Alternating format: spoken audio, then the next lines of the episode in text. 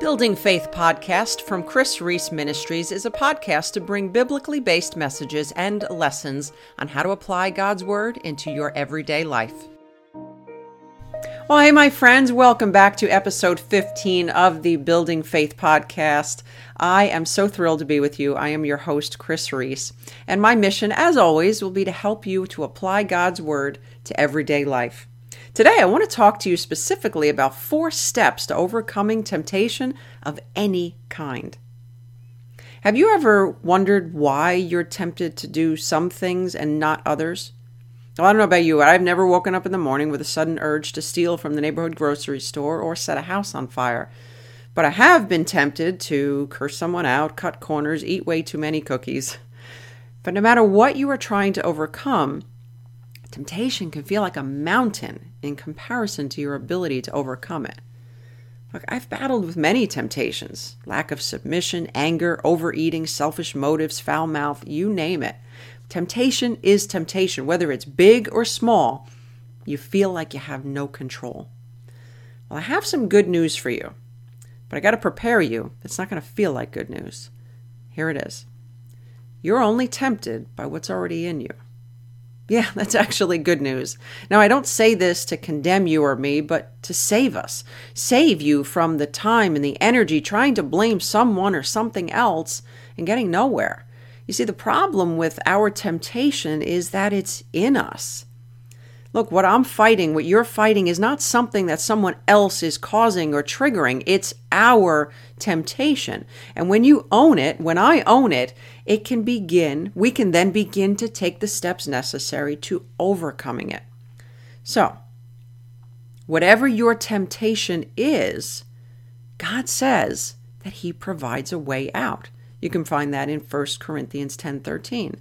Well, I don't know about you though. When I'm in the midst of being tempted, I don't want a way out. I'm trying to find a way in, something that is going to justify my sinful behaviors.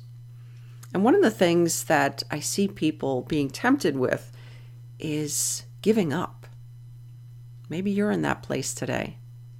Maybe you feel like you're ready to give up on God, give up on your marriage, maybe give up on life. Well, the Bible shares with us that Jesus was tempted in every way that we are. Jesus overcame many temptations, but if I had to guess, I would say the hardest one was the desire to give up in the Garden of Gethsemane. I can't imagine how much Jesus just wanted to call it quits instead of going to the cross. And Mark 14 32 through 42 tells us they went to the olive grove called Gethsemane, and Jesus said, Sit here while I go and pray. He took Peter, James, and John with him, and he became deeply troubled and distressed. He told them, My soul is crushed with grief to the point of death. Stay here and watch with me. He went on a little further and fell to the ground. He prayed that if it were possible, that awful hour awaiting him might pass him by.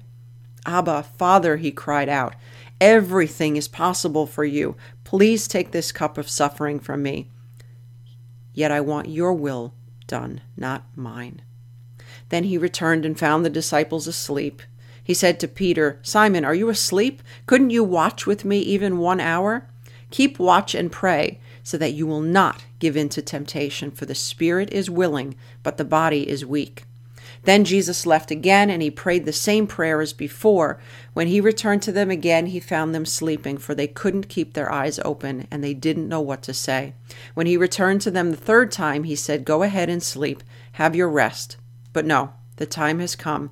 The Son of Man is betrayed into the hands of sinners. Up, let's be going. Look, my betrayer is here. Well, today I want to talk to you about four steps to overcoming temptation of any kind. Step 1 Keep watch. Mark 14:34 reminds us to stay alert and be morally vigilant. Sin doesn't just happen. It's a slow fade. It comes as a result of little compromises that don't seem so bad. The Song of Solomon, chapter 2, verse 15, tells us to catch all the foxes, those little foxes, before they ruin the vineyard. If you are alert and morally vigilant in the little, your battle with temptation will be won at the beginning. Step two, be persistent in prayer. Mark 14:35 prayer should be our first resort, not our last resort. Jesus prayed repeatedly, and we are too.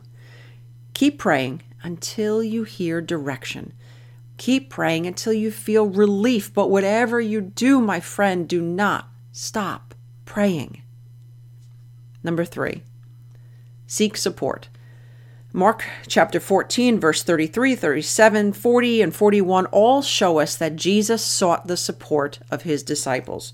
Jesus, King Jesus, persistently sought support from all of his friends, even when they failed him. And step number four focus on the purpose God gave you.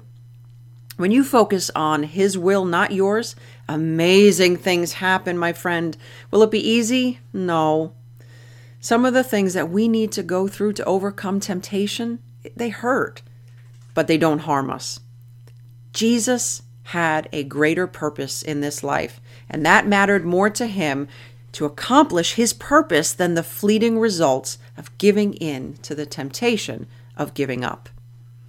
Look, my friends, I want to encourage you whatever temptation you are battling with today, nothing is too big for our God, and nothing is impossible. With Jesus by your side, you can overcome.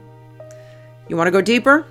I have a gift for you. If you are ready to replace that feeling of inadequacy with the pursuit of purpose, then I want to invite you to join us for your free five day Created with Purpose devotional. It is yours free. I will include the link in the show notes. Well, that's all the time that we have for today. I hope that you have enjoyed our time as much as I have. If so, please subscribe and leave a rating. I would greatly appreciate it. Until next time, remember all things are possible with God. For more information from Kris Reece, visit krisreece.com forward slash podcast. That's K R I S R E E C E dot com forward slash podcast.